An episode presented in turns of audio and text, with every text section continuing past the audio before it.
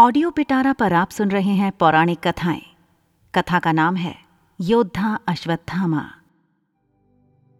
अश्वत्थामा द्रोणाचार्य का पुत्र था। कृपी उसकी माता थी। पैदा होते ही वह अश्व की भांति रोया था। इसलिए अश्व की भांति स्थाम करने के कारण उसका नाम अश्वत्थामा पड़ा था। वह बहुत ही क्रूर और दुष्ट बुद्धि वाला था। तभी पिता का उसके प्रति अधिक स्नेह नहीं था। धर्म और न्याय के प्रति उसके हृदय में सभी प्रेरणा नहीं होती थी, और ना वह किसी प्रकार का आतताईपन करने में हिचकिचाता था। उसका बचपन बड़ी ही कठिनाइयों में बीता था। उसके पैदा होने के समय द्रोणाचार्य बहुत निर्धन थे। उनके पास अपनी पत्नी और बालक के पालन पोषण के लिए भी पर्याप्त धन नहीं था। दूध के लिए एक गाय तक नहीं थी। एक दिन अश्वत्थामा बहुत भूखा था। उसने अपनी माँ कृपी से दूध मांगा। कृपी बालक की हट देखकर दुखी होने लगी और वह उसको किसी तरह से बहलाने पुचकारने लगी। लेकिन अश्वत्थामा हट पकड़ गया। अंत में कृपी ने चावल धोकर सफ़ेद पानी बालक को पीने के लिए दे दिया। अश्वत्थामा यह जानता ही नहीं था कि दूध और पानी में क्या अंतर होता है। उसने दूध समझकर उसको पिया और उसमें से कुछ को बचाकर वह ऋषि पुत्रों को दिखाने के लिए गया। ऋषि पुत्रों ने चावल के पानी को पहचान कर अश्वत्थामा का उपहास करना आरंभ कर दिया। तब अश्वत्थामा को पता लगा कि माता ने उसे अन्य वस्तु देकर बहका दिया था। वह जाकर कृपी की गोद में रोने लगा। कैसी असह्य वेदना हुई होगी कृपी को उस समय, जबकि उसने निर्धनता के कारण अपने पुत्र से ही छल किया था। बाल्यावस्था के पश्चात यौवनावस्था तो अश्वत्थामा की पूर्ण वैभव के बीच कटी थी। द्रोणाचार्य को द्रुपद का आधा राज्य मिल गया था। फिर वे पांडवों और कौरवों के गुरु हो गए थे, जिससे उनको अपार द्रव्य मिलता था। अश्वत्थामा ने एक बार कहा भी था कि मुझे किसी वस्तु का अभाव नहीं है। धन, धान्य, राज्य, संपत्ति, सब कुछ मेरे पास है। इसके पश्चात तो अश्वत्थामा का सम्मान बढ़ता ही चला गया, लेकिन महाभारत युद्ध के पश्चात फिर उसको दैव का अभिशाप सहना पड़ा। अश्वत्थामा महान योद्धा था। एक बार भीष्म पितामह ने उसकी प्रशंसा करते हुए कहा था, अश्वत्थामा महारथी हैं। धनुर्धारियों में श्रेष्ठ, विचित्र युद्ध करने वाले और दृढ़ प्रहार करने वाले हैं। युद्ध क्षेत्र में तो साक्षात यमराज जान पड़ते हैं, किंतु उनमें एक दोष है। उनको अपना जीवन अति प्रिय है। मृत्यु से डरने के कारण वे युद्ध से जी चुराते हैं। इस कारण ना तो उन्हें रथी मानता हूँ और ना अतिरथी। भीष्म पितामह ने अश्वत्थामा की ठीक ही प्रशंसा की है। सचमुच वह इतना ही शूरवीर था, लेकिन मृत्यु से डरने वाला कहकर भीष्म ने उसके चरित्र पर धब्बा लगाया है, जबकि वो इतना डरपोक भी नहीं था, जो मृत्यु से डरता हो। कई बार उसने युद्ध क्षेत्र में आकर शत्रु का सामना किया था। एक बार कर्ण पर ही रुष्ट होकर वह अपनी जान की परवाह न करते हुए तलवार लेकर टूट पड़ा था। एक समय की बात है। कौरवों ने विराट की नगरी पर आक्रमण करने का विचार किया। उस समय बहुत से अपशकुन होने लगे, जिन्हें देखकर द्रोणाचार्य ने कहा, इस समय हमें युद्ध करने के लिए नहीं जाना चाहिए, क्योंकि लगता है हम अर्जुन को पराजित नहीं कर पाएँगे। अर्जुन की यह प्रशंसा द्रोणाचार्य के मुँह से सुनकर कर्ण के हृदय में आग सी लग गई। जब उससे यह नहीं सहा गया तो उसने द्रोणाचार्य से कटु बातें कहना आरंभ किया और साथ में वह अपनी वीरता का दंभ भी भरने लगा।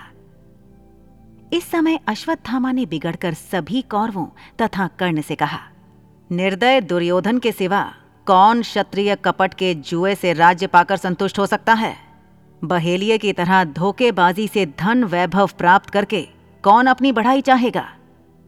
क्या तुमने जिन पांडवों का सर्वस्व छीन लिया है, उनको कभी आमने सामने युद्ध में हराया भी है? किस युद्ध में पांडवों को परास्त करके तुम द्रौपदी को सभा में घसीट लाए थे? कर्ण, तुम आज अपनी वीरता का दम भरते हो। मैं कहता हूँ, अर्जुन बल और पराक्रम में तुमसे कहीं अधिक श्रेष्ठ है। इसके पश्चात फिर वो दुर्योधन की ओर मुड़कर कहने लगा, तुमने जिस प्रकार जुआ खेला, जिस प्रकार द्रौपदी को सभा में घसीट कर लाए, और जिस प्रकार इंद्रप्रस्थ का राज्य तुमने हड़प लिया, उसी प्रकार अब अर्जुन का सामना करो। क्षत्रिय धर्म में निपुण, चतुर जुआरी तुम्हारा मामा भी आकर अपना पराक्रम दिखाए। कोई भी तुम में से जाकर उस पराक्रमी अर्जुन से मुकाबला करे। मैं उससे युद्ध नहीं करूँगा। हाँ विराट अगर युद्ध स्थल में आए तो उसका सामना मैं अवश्य करूँगा। अश्वत्थामा की बातें सुनकर सभी लोग चुप हो गए। ऐसा साहसी और निर्भीक था अश्वत्थामा। भीष्म के अंतिम शब्द उसके चरित्र पर ठीक नहीं उतरते। पता नहीं किस अवसर पर भीष्म ने इस प्रकार का निर्णय किया था। एक बार फिर अश्वत्थामा की कर्ण से कहा सुनी हो गई थी। जब द्रोणाचार्य कौरवों की सेना के सेनापति थे तब पांडवों की सेना का वेग देखकर दुर्योधन ने कर्ण से कहा था, वीरवर कर्ण, तुम मेरे मित्र हो। देखो, कौरव सेना का किस बुरी तरह से पांडव संहार कर रहे हैं। यही मित्रता का परिचय देने का उचित अवसर है। कुछ करके दिखाओ। दुर्योधन की बातें सुनकर कर्ण अपने पराक्रम की डींग हाँकने लगा।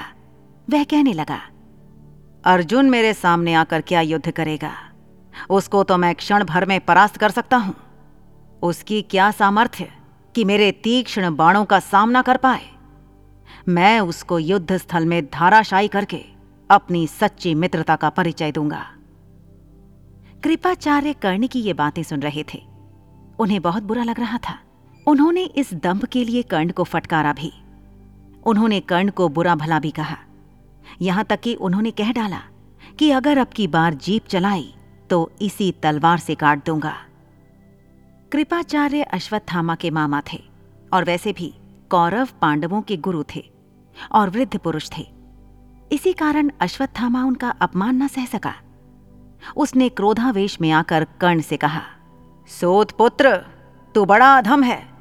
अपने सामने किसी को कुछ समझता ही नहीं। स्वयं अपने मुँह से अपनी बड़ाई करता है। जिस समय अर्जुन ने जयद्रथ को मारा था उस समय तेरी वीरता कहाँ सो रही थी? अगर सच्चा शूरवीर था तो उस समय आकर पराक्रमी अर्जुन का सामना करता और उसको धाराशायी करके जयद्रथ के प्राण बचाता। ये कटु वचन सुनकर कर्ण को गुस्सा आ गया। वह उठ खड़ा हुआ। इधर अश्वत्थामा भी तलवार खींचकर उस पर झपट पड़ा। उस समय झगड़ा बढ़ते देख दुर्योधन और कृपाचार्य ने आकर बीच बचाव कर दिया। दुर्योधन ने दोनों को समझाया और कहा, शूरवीरों, तुम ही तो मेरी सारी शक्ति हो। फिर इस तरह आपस में लड़कर इस शक्ति को क्यों नष्ट करना चाहते हो? इस घटना को देखने से पता चलता है कि अश्वत्थामा बड़े खरे स्वभाव का था। वह चाटुकरिता में विश्वास नहीं करता था। दुर्योधन तक को अपशब्द कहने में वह नहीं डरता था। फिर कैसे कह सकते हैं कि अश्वत्थामा कायर था?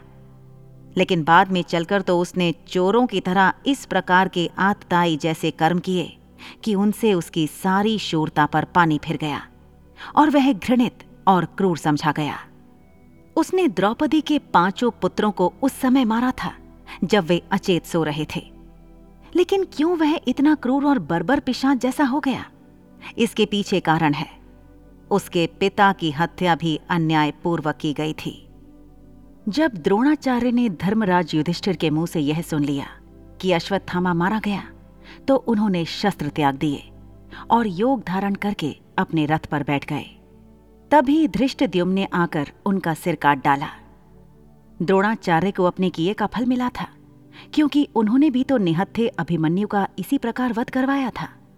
लेकिन जब अश्वत्थामा को पिता के इस प्रकार अन्यायपूर्वक वध की बात मालूम हुई तो उसको बड़ा दुख हुआ। और उसने क्रोध में जलकर पांडवों और पांचालों को नष्ट कर डालने की प्रतिज्ञा कर डाली। दुर्योधन ने उसे और भी इसके लिए उत्तेजित किया। अश्वत्थामा को युधिष्ठिर पर भी बड़ा क्रोध आ रहा था, क्योंकि वह उस व्यक्ति से कभी भी ऐसे झूठ की आशा नहीं करता था। उसने उसी क्षण अपनी भुजा उठाकर कहा, आज इस अन्याय के बदले पांडवों के शव पृथ्वी पर पड़े मिलेंगे। मैं नारायणास्त्र का प्रयोग करूँगा। जिसे मेरे सिवा और कोई नहीं जानता। उसी के द्वारा मैं आज शत्रु के सारे गर्भ को चूर करूँगा और उनको सदा के लिए इस पृथ्वी से मिटा दूँगा। दूसरे दिन अश्वत्थामा ने उसी नारायण अस्त्र का प्रयोग कर दिया। पांडवों की सेना में उसके कारण हाहाकार मच उठा। असंख्य वीर योद्धा क्षत होकर पृथ्वी पर गिर पड़े। उस अस्त्र को रोकने की किसी में भी सामर्थ्य नहीं थी। इधर पांडवों के बीच द्रोणाचार्य की मृत्यु पर आपसी विवाद उठ खड़ा हुआ था। इस प्रकार अन्यायपूर्वक गुरु का मारा जाना अर्जुन और सात्यकी को अच्छा नहीं लगा। वे दोनों धृष्ट द्युम्न को बुरा कहने लगे। गुरु की मृत्यु का उन्हें बड़ा शोक हुआ। यहाँ तक कि सात्यकी तो गदा तान कर धृष्ट द्युम्न को मारने के लिए आगे बढ़ाया। उस समय श्री कृष्ण का संकेत पाकर भीमसेन ने जाकर उसे किसी तरह रोका। क्योंकि इधर तो अश्वत्थामा पांडव सेना का संघार करता हुआ आ रहा था और उधर आपस का झगड़ा बढ़ता चला जा रहा था। इस सबसे सर्वनाश की आशंका थी। गुरु की हत्या के लिए किसी ने तो स्वयं युधिष्ठिर तक को दोषी ठहराया। तब धर्मराज ने आवेश में आकर धृष्टद्युम्न से कहा, तुम पांचालों की सेना लेकर भाग जाओ। वृषणी, अंधक आदि वंशों के यादवों के साथ सात्यकी चले जाएँ। श्री कृष्ण अपनी रक्षा आप कर लेंगे। अन्यथा सैनिक युद्ध बंद कर दें। मैं भाइयों के साथ जलती आग में भस्म हो जाऊँगा। मैंने झूठ बोलकर आचार्य का वध करवाया है। इसी कारण तो अर्जुन मुझ पर रुष्ट है। इससे तो मैं अपनी जान देकर अर्जुन को सुखी करना चाहूँगा। भला आचार्य ने हमारे साथ क्या कम बुरा सुलूक किया है? अनेक महारथियों ने अकेले अभिमन्यु को निहत्था करके आचार्य के सामने ही मार डाला था। द्रौपदी की दुर्गति भी इन्हीं के सामने हुई थी। दुर्योधन के थक जाने पर आचार्य ने ही उसे अभेद्य कवच बांधकर हम लोगों पर आक्रमण करने भेजा था। जयद्रथ की रक्षा करने में उन्होंने क्या कुछ नहीं उठा रखा था। मेरी विजय के लिए प्रयत्न करने वाले सत्यजीत आदि पांचालों और उनके भाई बंधुओं के प्राण आचार्य ने ही ब्रह्मास्त्र चला कर लिए थे।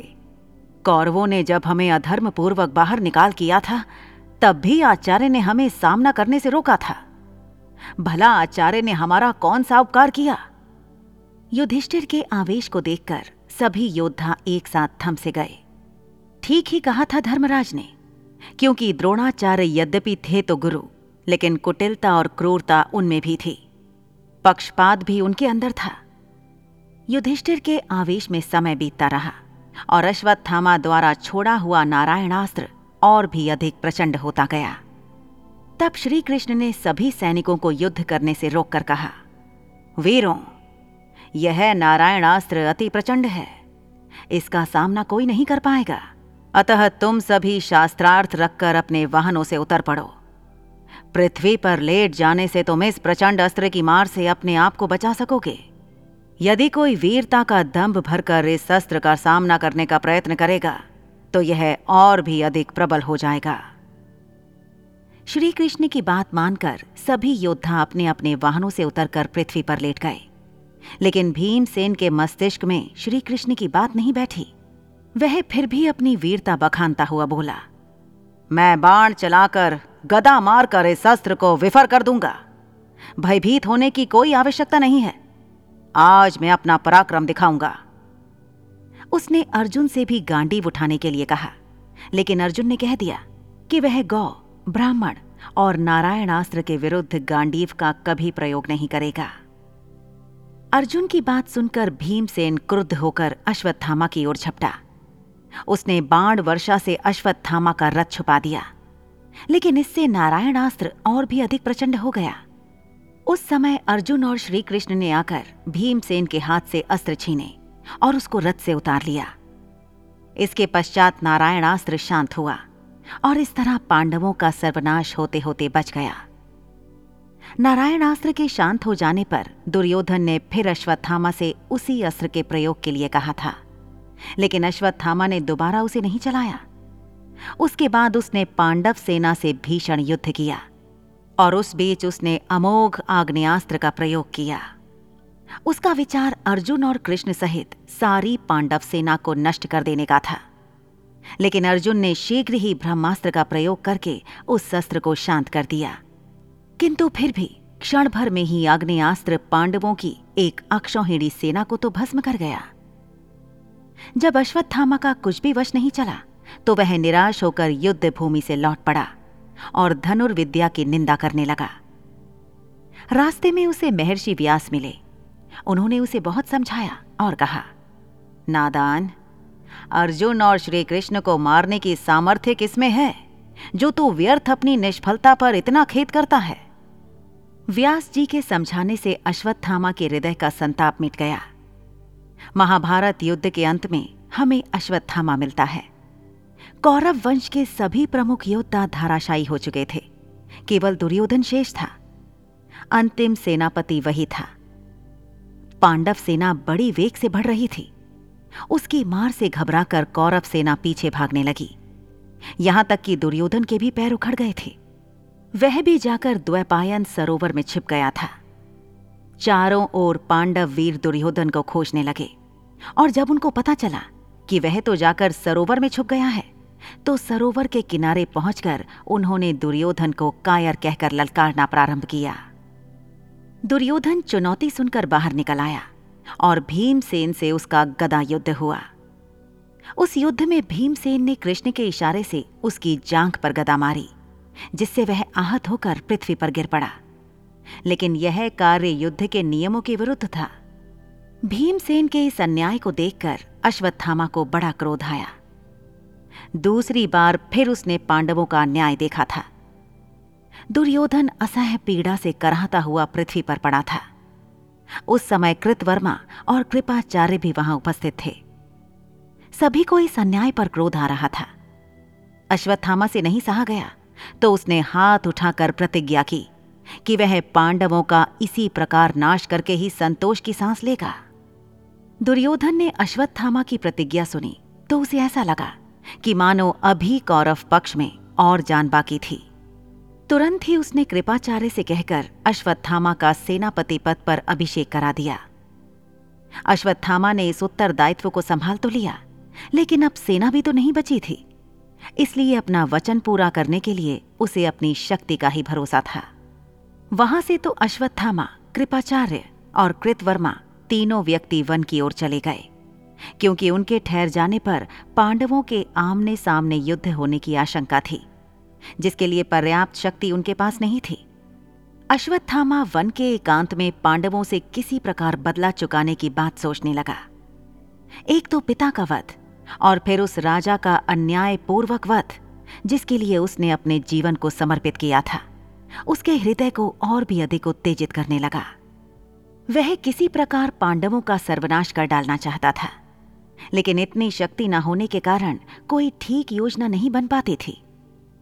सोचते सोचते रात हो गई, लेकिन फिर भी उसको नींद नहीं आई। जब रात के एक दोपहर निकल गए तो उसने देखा कि उसी बरगद के पेड़ पर, जिसके नीचे वह लेटा हुआ था, एक उल्लू आया और सोते हुए कौओं का शिकार करने लगा।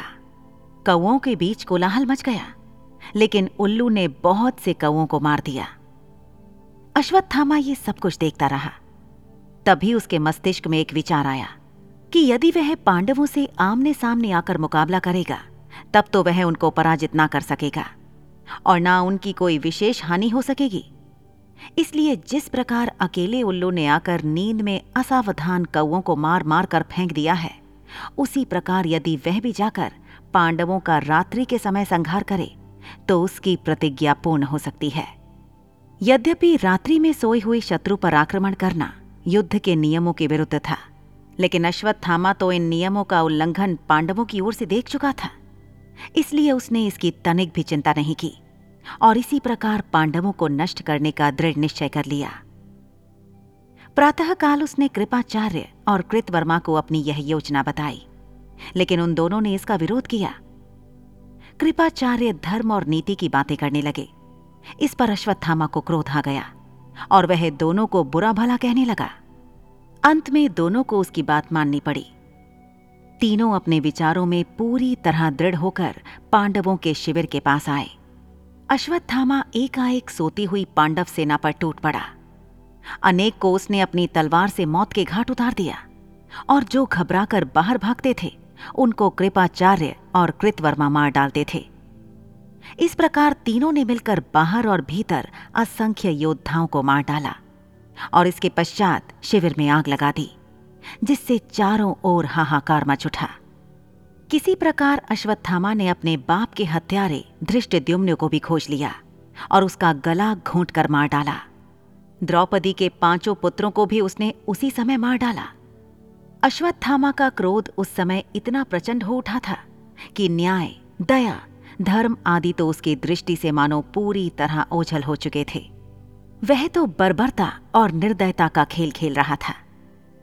उस समय पाँचों पांडव श्री कृष्ण और सात्विकी शिविर में नहीं थे। कौरवों के पराजित होने पर जब पांडवों ने उनके शिविर पर अधिकार किया था तो उन्हें अपार कोष, सोना, चांदी, रत्न, आभूषण, वस्त्र, दास दासी आदि अनेक वस्तुएँ मिली, जिन पर उन्होंने अपना अधिकार कर लिया। पूर्ण प्रसन्नता के साथ जब सभी शिविर में सोने के लिए जाने लगे तो कृष्ण ने युधिष्ठिर से कहा कि हम लोगों को आज कल्याण कामना से शिविर के बाहर रहना चाहिए। इसी कारण वे बच गए। नहीं तो पता नहीं महाभारत युद्ध का क्या अंत होता।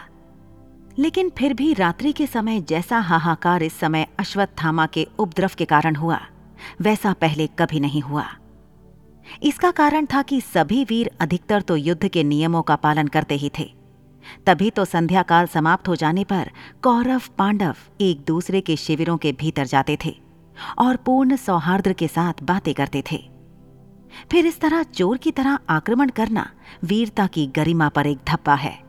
क्षत्रिय कभी भी इस तरह शत्रु का संहार करके गर्व अनुभव नहीं करता।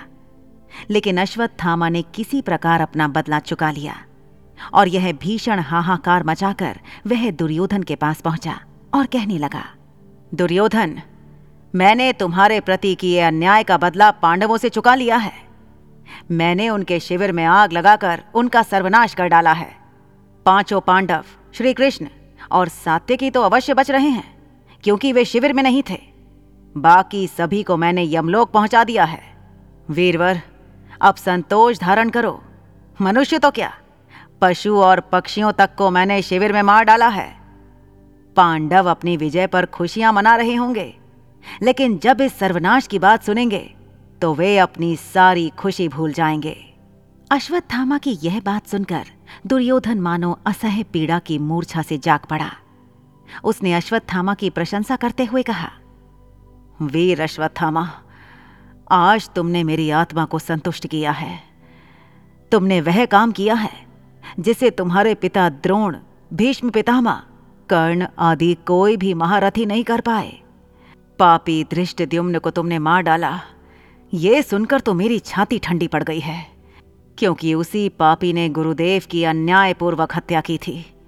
फिर उसके साथ शिखंडी को भी मारकर तुमने बड़ा ही श्रेष्ठ कार्य किया है, क्योंकि उसी को सामने करके तो अर्जुन ने पिता माँ को गिराया था। सच, मुझे अब अपनी पराजय पर तनिक भी खेद नहीं है। मैं पूर्ण सुखी होकर स्वर्गलोक को जाता हूँ। वीरवर, वही हम सभी मिलेंगे। ये सुनकर दुर्योधन की श्वास रुक गई। अश्वत्थामा एक तरफ़ तो दुर्योधन के स्वर्गवास के कारण दुखी होने लगा, लेकिन दूसरी तरफ़ उसको आज एक असीम गर्व का अनुभव हो रहा था कि पिता की विक्षिप्त आत्मा आज शांत हो गई होगी, क्योंकि उसके बेटे ने अन्यायियों से बदला चुका लिया है। इधर द्रौपदी अपने पाँचों पुत्रों के शवों को देखकर दुख के कारण पागल सी हो उठी। उसकी गोद एक रात में सुनी हो गई थी। कहा तो संध्या काल में दुर्योधन के धाराशायी होने पर उनको अपनी विजय का गर्व हो रहा था, और कहा तो आतताई आकर उसकी सारी प्रसन्नता को कुचलकर सदा के लिए नष्ट कर गया। वह करुण क्रंदन करती हुई युधिष्ठिर के सामने आकर गिर पड़ी। इसी समय भीमसेन ने उसे संभाल लिया। द्रौपदी ने उसी बीच उठकर कहा कि जब तक मेरे लालों का हत्यारा वह पापी और दुराचारी अश्वत्थामा नहीं मारा जाएगा, तब तक मैं अन्न जल ग्रहण नहीं करूँगी। उस अन्यायी के माथे में एक महामणि है। जब तक कोई उसे लाकर मुझे नहीं दे देगा, तब तक मुझे यह विश्वास नहीं हो पाएगा कि वह दुष्ट मारा गया। द्रौपदी की यह बात सुनकर भीमसेन अपनी गदा उठाकर अश्वत्थामा के पीछे दौड़ा। पूरे आवेश के साथ भीमसेन के चले जाने के पश्चात श्री कृष्ण ने युधिष्ठिर से कहा, धर्मराज, भीमसेन की रक्षा का उपाय करना चाहिए, क्योंकि अश्वत्थामा के पास ब्रह्मशिर अस्त्र है, जिससे क्षण भर में सारा भूमंडल नष्ट हो सकता है। गुरु द्रोणाचार्य ने यह अस्त्र अपने प्रिय शिष्य अर्जुन को ही दिया था। लेकिन जब अश्वत्थामा को इसका पता चला तो वह दुखी होकर पिता से उसको भी उस अस्त्र को सिखाने के लिए कहने लगा। द्रोणाचार्य को अपने पुत्र पर विश्वास नहीं था, क्योंकि वे जानते थे कि यह क्रूर प्रवृत्ति वाला अश्वत्थामा कहीं भी अस्त्र का दुरुपयोग कर सकता है। इसी कारण उन्होंने पहले से इसका प्रयोग नहीं सिखाया था, लेकिन उसके अधिक हट करने पर उनको सिखाना पड़ा। फिर भी उन्होंने उससे वचन लिया था कि वह इसका दुरुपयोग नहीं करेगा, विशेष संकट पड़ने पर ही वह इसका प्रयोग करेगा। अश्वत्थामा ने वचन देकर वह अस्त्र सीख लिया। अब उसी का सबसे बड़ा भय है, क्योंकि अश्वत्थामा को उचित और अनुचित का तो अधिक विचार है ही नहीं।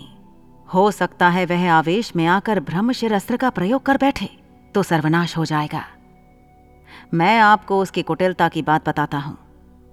एक बार वह द्वार का आकर मुझसे कहने लगा, पिताजी ने महर्षि अगस्त्य से जो ब्रह्मशिर अस्त्र प्राप्त किया है, उसे मैंने सीख लिया है। उसको मुझसे लेकर बदले में मुझे अपना सुदर्शन चक्र दे दो।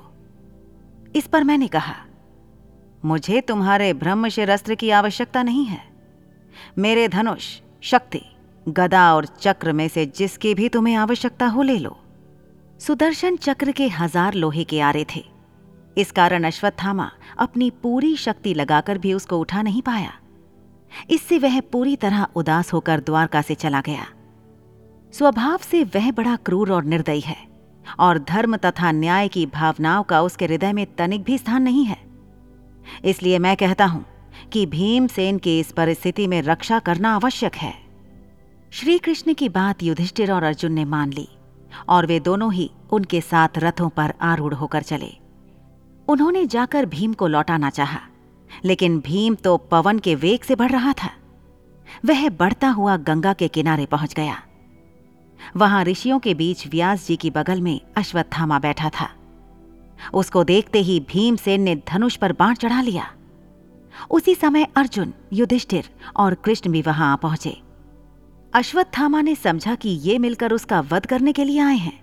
इसलिए एक साथ आवेश में आकर उसने पास से ही एक सेठा उखाड़ा और उस पर दिव्यास्त्र का प्रयोग किया।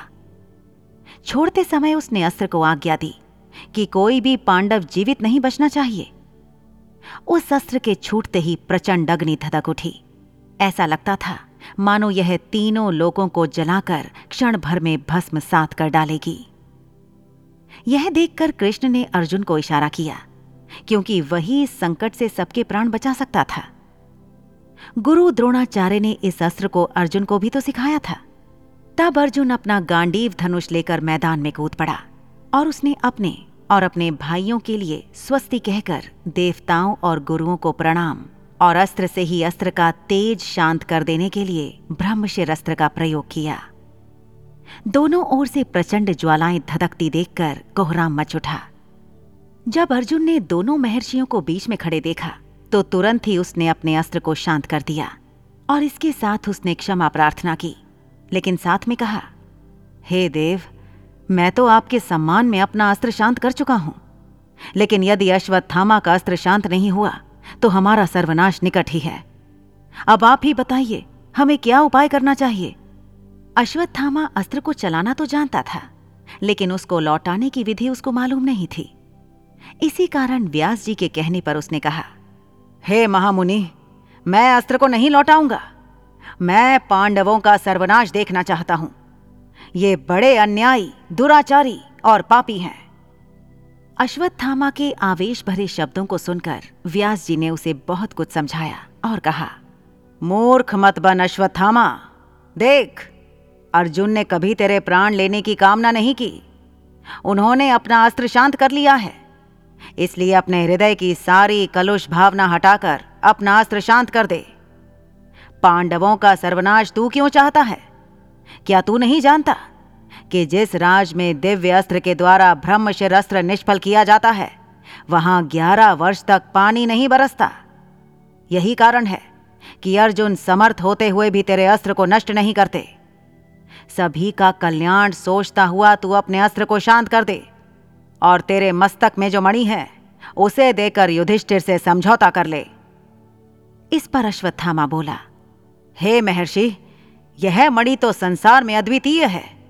कहीं भी इस प्रकार की मणि नहीं मिल सकती। अगर यह किसी के पास हो तो शस्त्र, रोग, भूख, प्यास आदि की पीड़ा नहीं होती। देवता, राक्षस, नाग और चोर इत्यादि कोई भी किसी प्रकार नहीं सताता। आपकी आज्ञा का उल्लंघन मैं कभी नहीं कर सकता। यह मेरी मणि है। आप चाहें तो इसे युधिष्ठिर को दे दें, लेकिन मेरा ये प्रचंड अस्त्र तो उत्तरा के गर्भ पर जाकर अवश्य गिरेगा। अभी तो पांडवों का वंशधर पैदा होगा। मैं उसको नष्ट करके पांडवों के वंश और कुल को जड़ समेत नष्ट कर देना चाहता हूँ। व्यास जी अश्वत्थामा का यह क्रूर निश्चय सुनकर चुप पड़ गए। लेकिन श्री कृष्ण ने कहा, अश्वत्थामा, तुम्हारा दिव्य अस्त्र अपनी सारी शक्ति दिखा दे। गर्भ का बालक मृत रूप में ही पैदा होगा, किंतु फिर भी वह जीवित होकर साठ वर्ष तक राज्य करेगा। और पांडवों की वंश परंपरा को आगे बढ़ाएगा। कौरव वंश के परीक्षीण होने पर उसका जन्म होने के कारण उसका नाम परीक्षित रखा जाएगा। कृपाचार्य उसको धनुर्वेद की शिक्षा देंगे। लेकिन अश्वत्थामा, तुम्हें इस निर्दयता और अमानुषिकता का पूरा पूरा दंड भरना पड़ेगा। तीन हज़ार वर्षों तक तुम्हें निर्जन देश में अकेला भटकना पड़ेगा। कोई तुमसे नहीं बोलेगा। तुम्हारी देह से पीव और रक्त की दुर्गंध निकला करेगी। तुमको कोढ़ और अनेक तरह की व्याधियाँ हो जाएँगी, जिसके कारण तुम्हारा जीवन निरंतर एक अभिशाप बनकर रहेगा। श्री कृष्ण की बात अटल थी। अश्वत्थामा को देव ने यही दंड दिया। मणि उससे छीन ली जाती है। द्रौपदी को अश्वत्थामा पर बड़ा आक्रोश था। वह उससे अपने पुत्रों का वध का बदला चुकाना चाहती है। और इसी प्रकार भीमसेन भी पूरी तरह क्रोधयुक्त होकर उसका वध करना चाहता है। लेकिन युधिष्ठिर करुणा करके उसे छोड़ देते हैं और वह अपने भाग्य पर दुखी होता हुआ वन की ओर चला जाता है। कहते हैं उसको अमरता प्राप्त थी, इसलिए आज भी कहीं कहीं यह विश्वास प्रचलित है कि अश्वत्थामा एक दीन भिखारी का सा रूप धारण करके नगर के भीतर आता है, लेकिन कोई उसे पहचान नहीं पाता। इस तरह अश्वत्थामा का जीवन सदा के लिए अभिशाप बन गया। उसकी क्रूरता और निर्दयता का यही परिणाम था। अंत में यही कहा जा सकता है कि जैसा अमानुषिक कृत्य अश्वत्थामा ने द्रौपदी के पाँचों पुत्रों को मारकर किया, वैसा तो शायद महाभारत के किसी पात्र ने नहीं किया। यह बड़ा नीचतापूर्व घृणित कार्य था। इसीलिए चाहे अश्वत्थामा कितना ही बड़ा योद्धा था और धनुर्विद्या में पारंगत था। लेकिन उसके प्रति मनुष्य के हृदय में सम्मान की भावना जागृत नहीं होती। यही कहना पड़ता है कि वह एक प्रकार का नर पिशाच था, जो प्रतिशोध की आग में पूरी तरह अंधा होकर नीच से नीच कार्य कर सकता था। रात्रि में असावधान और निहत्थे सैनिकों पर उसका हमला करना महाभारत युद्ध की सारी गरिमा को नष्ट कर देता है। उस विशाल युद्ध के बारे में आज तक कथाएँ चली आती हैं। कि वे सच्चे योद्धा थे, जो दिन भर संग्राम करते थे और संध्या काल समाप्त होते ही एक दूसरे के शिविरों में आकर आपस में गले मिलते थे। यही आज के युद्ध में और उस महाभारत के युद्ध में अंतर था। उसमें छल और कपट कम था, लेकिन अश्वत्थामा ने छल से रात्रि को चोर की भांति आक्रमण करके उस गरिमा को नष्ट कर दिया। सचमुच, वह उल्लू की तरह क्रूर और निर्दयी था। ऐसी ही इंटरेस्टिंग किताबें कुछ बेहतरीन आवाजों में। सुनिए सिर्फ़ ऑडियो पिटारा पर।